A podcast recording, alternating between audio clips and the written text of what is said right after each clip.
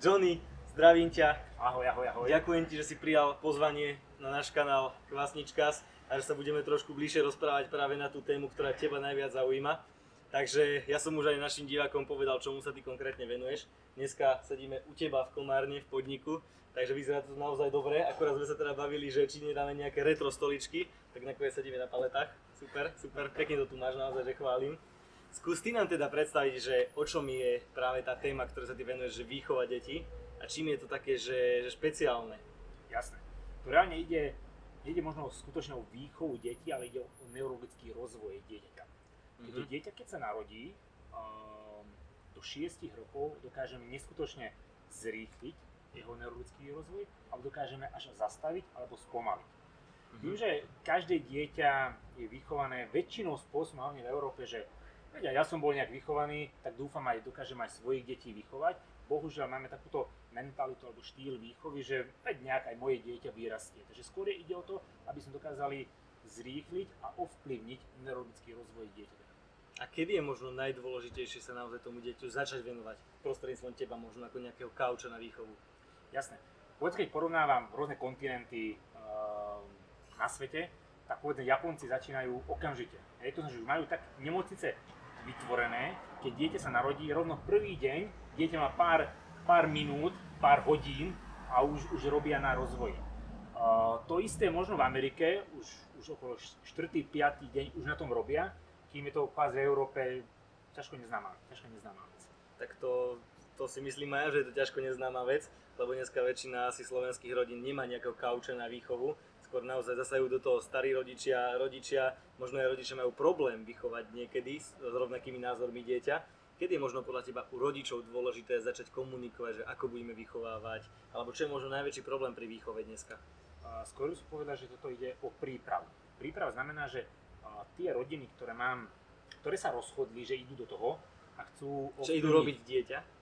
A, kvázi áno, ale už, už, už povedzme, už žena je tehotná, už povedzme v 6. 7. mesiaci je optimálne, aby sme sa stretli na prvú konzultáciu, je potrebné si prechádzať, čo sa stane, keď dieťa sa narodí a ako dokážeme ovplyvniť uh, ten rozvoj neurologický a na druhej strane, aby som už pripravoval, že čo ich čaká, aby to nebolo také, že ja tam prídem a nastavím si nejaký program, nazývajme takto, a rodič nevie, že čo sa deje. To znamená, že optimálna možno konzultácia pred porodom 2-3 mesiace. Uh-huh. A keď sa dieťa narodí potom, tak čo sa deje?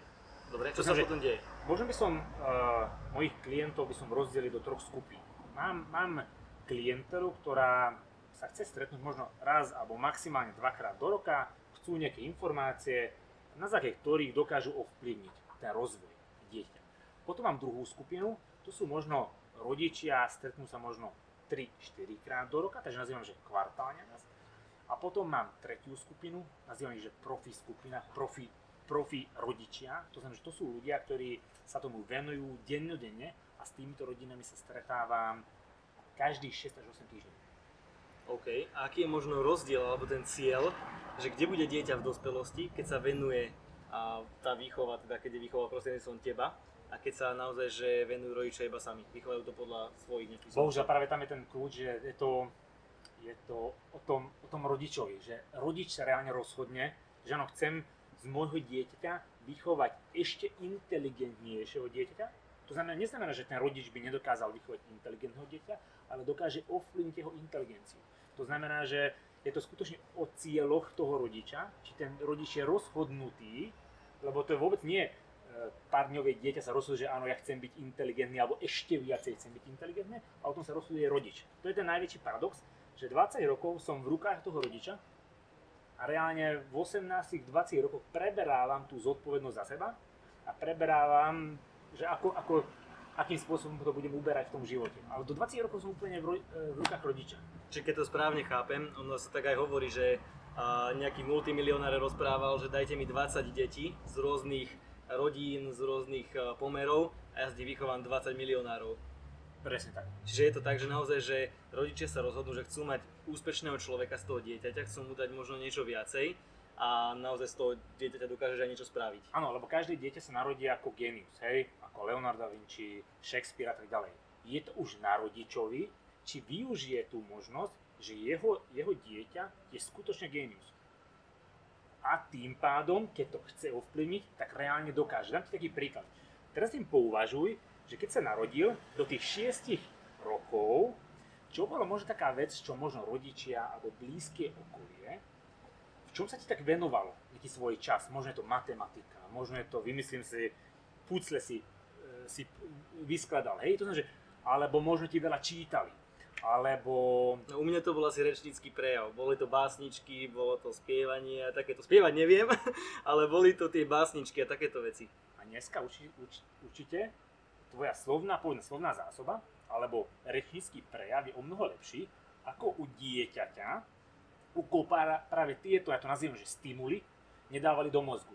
Dám taký svoj príklad, že keď som mal 5 rokov, takže reálne neurologicky dokážeme najviac ovplyvniť dieťa do 6 rokov. Ja som mal 5 rokov a môj otec začínal so mnou riešiť matematiku, hej, 5x5, 5x6 a tak ďalej. Dneska dá sa povedať, že som, som brutálne dobrý z matematiky. Hej, to znamená, že je to skôr o tom, že mal som ja 5 rokov, otec mi venoval svoj čas z matematiky iba pár minút denne a dneska fakt som dobrý z matematiky. Fakt som dobrý, hej. Ale, povedzme, moja manželka, nikto neriešil s ňou matematiku, prvých 6 rokov, ale jej mamina prvé 2 roky, kým sa nenarodil uh, jej brat, každý večer jej čítala nejakú rozprávku. Manželka je geniálna zo slovnej zásoby. Takže ona by mohla byť aj copywriter, tak dokáže dobre sformulovať veci a tak ďalej. Kým ja som v tomto úplne slabý, lebo mne o mnoho menej čítali rozprávok a to všetko sa stane na nevedomej báze. Takže keď rodič a začne, že OK, má čas, tak číta rozprávky. Hej, druhý rodič rieši matematiku. Tretí rodič je taký, že myslím si traktorista, hej, a berie svoje deti na poli a hrajú s tými vecami, hej, a jeho manuálne schopnosti o mnoho lepšie, hej u štvrtého rodiča, rodiče povedzme hráva basketbal a celý čas, keď povedzme zoberú na tréning, hej, tak dieťa sa učí s tou loptou. To znamená, že jeho, jeho matateľné schopnosti sú úplne iné ako u dieťa, ktoré možno nikdy nehráva s tou loptou. Jasné. Ale všetko sa stane, povedzme v Európe hlavne, v 99% na, na podvedomej báze.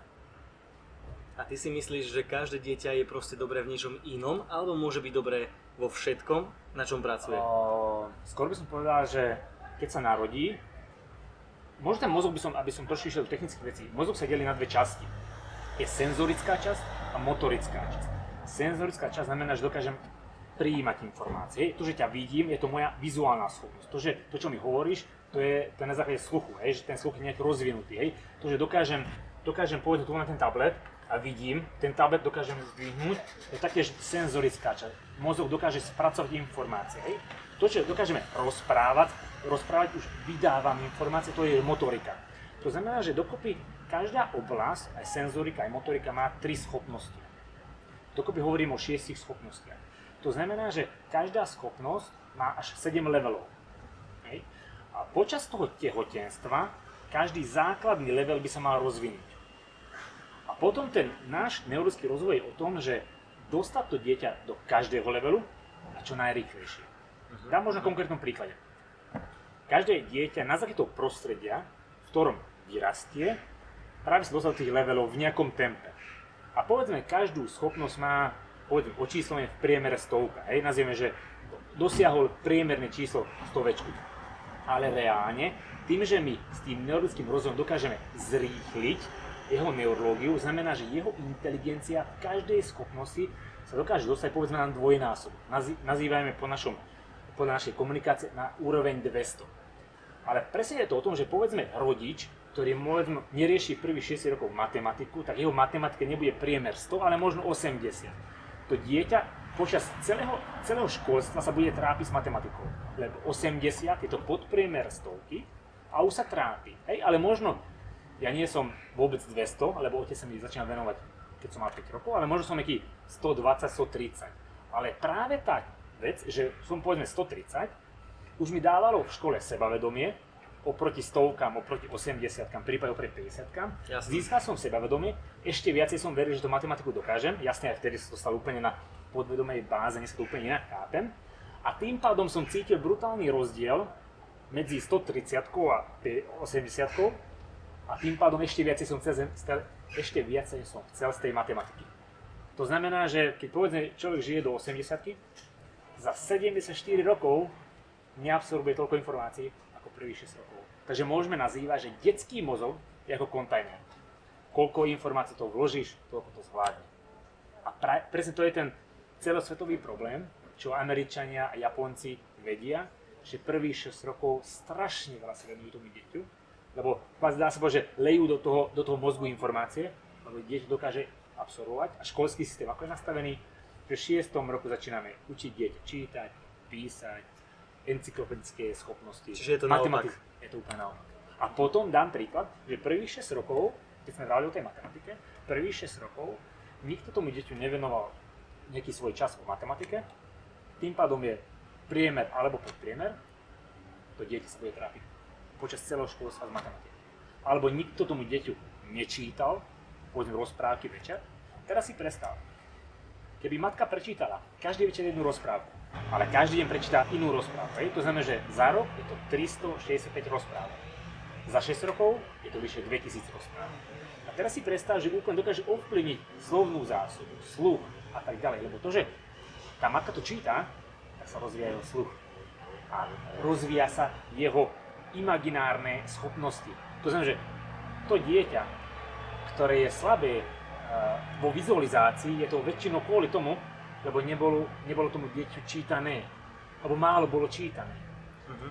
Uh-huh. A ako prebieha možno taká tá tvoja práca s tým dieťaťom alebo s tými rodičmi, aby vychovávali svoje dieťa? Je to úplne rôzne, lebo s tými profi rodičmi, ktorí sa rozhodli, že chcú byť úplne profi, to znamená, že robíme, stretávame sa každý 6 až 8 týždňov a tam úplne robíme update toho programu. To znamená, že prvé 3 roky znamená, že keď sa stretnem s nimi, keď to vypočítávame 6 krát za rok, to je možno prvý, prvé 3 roky 20 krát, tak 20 krát robíme update toho programu. To znamená, že úplne prvý, keď sa stretnem rodiča alebo rodičov, ktorí majú povedzme pár dňové dieťa, tak prechádzame určitú prechádzame to, že aký, ako je rozvinutých tých 6 základných schopností. A keď niečo sa náhodou nerozvinulo počas tehotenstva, tak to musíme robiť. Takže viete, šport, čítanie, možno jasne. nejaké memorovanie dačoho, jasne, jasne. alebo prípadne nejaké obrázky ano. sleduje, že Je to písmena... komplexný program, ktorý rozvíja všetky schopnosti. Závisí, koľko má rokov, inak poviem, koľko má mesiacov, niekedy koľko má týždňov to dieťa a kde sa nachádza to dieťa neurologicky, aká je jeho neurologická kondícia. To znamená, že keď stretnem s nejakými rodičmi, tak práve prechádzame v prvom rade, aká je jeho kondícia, tá neurologická, po toho nastavím potom aj ten program. To znamená, že s rodičmi, s ktorými sa stretávam každých 6 až 8 týždňov, takže robíme ten update toho programu. Keď v niečom je dobrý, alebo excelentný, tak tam nepotrebujeme veľké úpravy. Hej. Tam môžeme ísť na ďalší level. Ale kde dieťa jednoducho je slabšie, tak jednoducho musíme tam možno zintenzívniť ten program. Nazývame, že nejaká inteligencia, hej? To môžeme, môžeme nazývať, že emocionálna inteligencia, inteligencia v čítaní, jeho encyklopedická inteligencia. Všetko sa dá dať do určitej inteligencie. Dám konkrétny príklad. Ty keď ideš za lekárom, povedzme endokrinológ, očakávaš, aby bol inteligentný vo svojom odberom? Nie. Určite. To znamená, že reálne služby, ktoré využívame, od toho, nazývam dodávateľa, očakávame inteligentného človeka. Hej. To znamená, že reálne reálne každý rodič by mal práve túto vec pochopiť, že on má dieťa a inteligencia dieťaťa je ovplyvniteľná. A ty reálne dokážeš normálne cez určité stimuly ovplyvniť jeho inteligenciu v rôznych veciach. A potom časom, keď budeme dieťa 2-3 roky, to už potom zistíme, v čom to dieťa bude extrémne dobré. Ale tým, že ho rozvíjame, jeho možno športová inteligencia bude na úrovni 150-200, to znamená, že už, už ho podporujeme už minimálne v sebavedomí, že nebude mať problém vôbec vo škole pri povedzme telesnej výchove. Ale môže znamenať práve to, že podporujeme a pomôžeme, aby bol povedzme profi športovec. To znamená, že to, že dieťa stane profi športovcom po neurologickej stránke, o tom sa rozhoduje primárne prvý, druhý rok. Lebo reálne prvý rok sa hlavne rozvíja inteligencia športová. Hej? To znamená, dieťa sa musí naučiť plaziť, štvornoškovať, chodiť a behať základné činnosti. A keď tieto štyrky niečo chýba, je celoživotne ovplyvnená negatívne jeho inteligencia. Dieťa, ktoré sa neplazí, má brutálne problémy. Dieťa, ktoré, je, ktoré neštvornoškuje, má povedzme rôzne problémy povedzme s hyperaktivitou. raz má túto emóciu, povedzme, raz to dieťa je šťastné, za pár sekúnd je, je nervózne. To je práve, nazývame, že hyperaktivita. Rýchlo sa zmení jeho, jeho, jeho emócia, to znamená, že má slabú schopnosť riadiť a vie svoju emóciu. Hej? A má, má hyperaktivitu. Iba kvôli tomu, že povedzme je slabý, nemá, nemá to štvornoškovanie. Alebo dieťa, ktoré prvé, prvý pôrok, prvých 12 mesiacov je veľa na chrbte, tým pádom nerobí, nerobí ten pohyb. Teraz si predstav, že ležíš takto, hej, a ty máš taký pohyb spraviť. No ako spravíš na chrbte? Dieťa dokáže ten pohyb spraviť, ak je, na zem, ak je po zemi, na bruchu a nejakým spôsobom sa učí, učí plaziť sa. A práve cez to, povedzme, plazenie dostáva stimuly, ako robí ten pohyb s nohou, dostáva určitý stimul do hlavy a ovplyvníš mozog, určitú časť mozgu. To je také, že teraz si predstav, že ten mozog má veľa tých častí, je, nazviem, že senzorická, motorická. A niektorá časť, keď niektorú časť ty nezaktívňuješ, tak iná časť mozgu musí robiť to, čo tvoja ne- nezaktívňovaná časť nedokáže spraviť. Mm-hmm. Tým pádom záťaž na mozog je o mnoho, o mnoho väčší a tým pádom to dieťa má potom problém. Príklad, že sú 4 hodiny a dieťa unavené nevyužíva sa celá časť toho mozgu.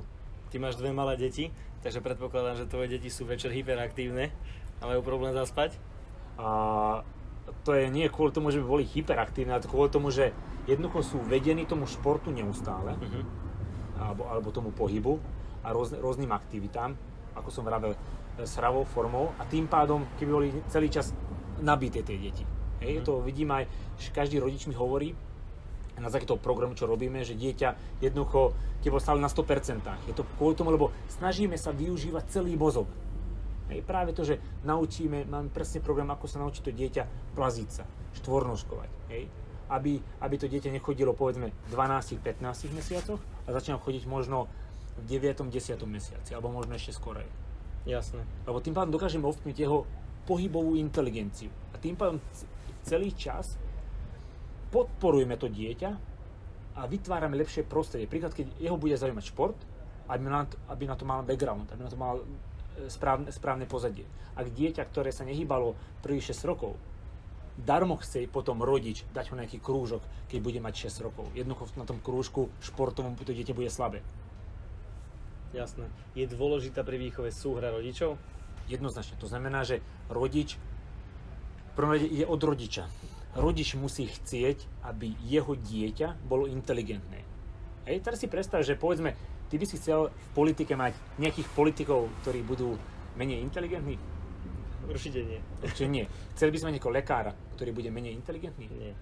Hej, to znamená, že reálne ani si neuvedomujeme, že ako je pre nás dôležitá tá inteligencia a očakávame od kvantum ľudí, aby boli inteligentní, s ktorými robíme, a napriek tomu Európčania na tom nerobia, aby vychovávali alebo ovplyvnili inteligenciu dieťaťa.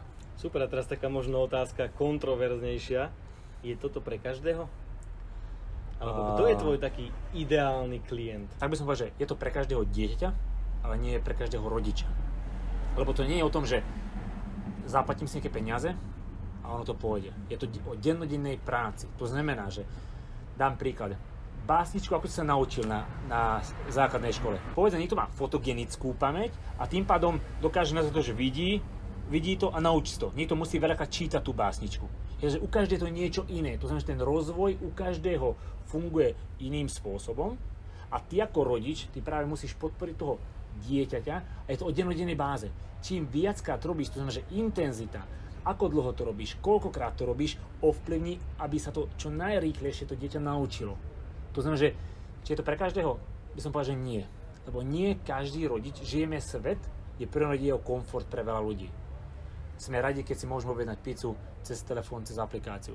Sme radi, keď v internet bankingu môžeme platiť cez QR kód a tak ďalej a tak ďalej. Takže svet strašne ide tým smerom, že všetko by to bolo komfortné. Chceme komfortné autá, chceme komfortné domy a tak ďalej. To znamená, že väčšina rodičov, keď príde domov z práce unavených, tak radšej chcú mať pokoj, alebo možno partner, chlap, ktorý v podstate živiteľ rodiny, žena doma na materskej, takže chlap naozaj príde, že som unavený, dajte mi pokoj, chcem si oddychnúť a nevenuje sa vtedy tomu dieťaťu.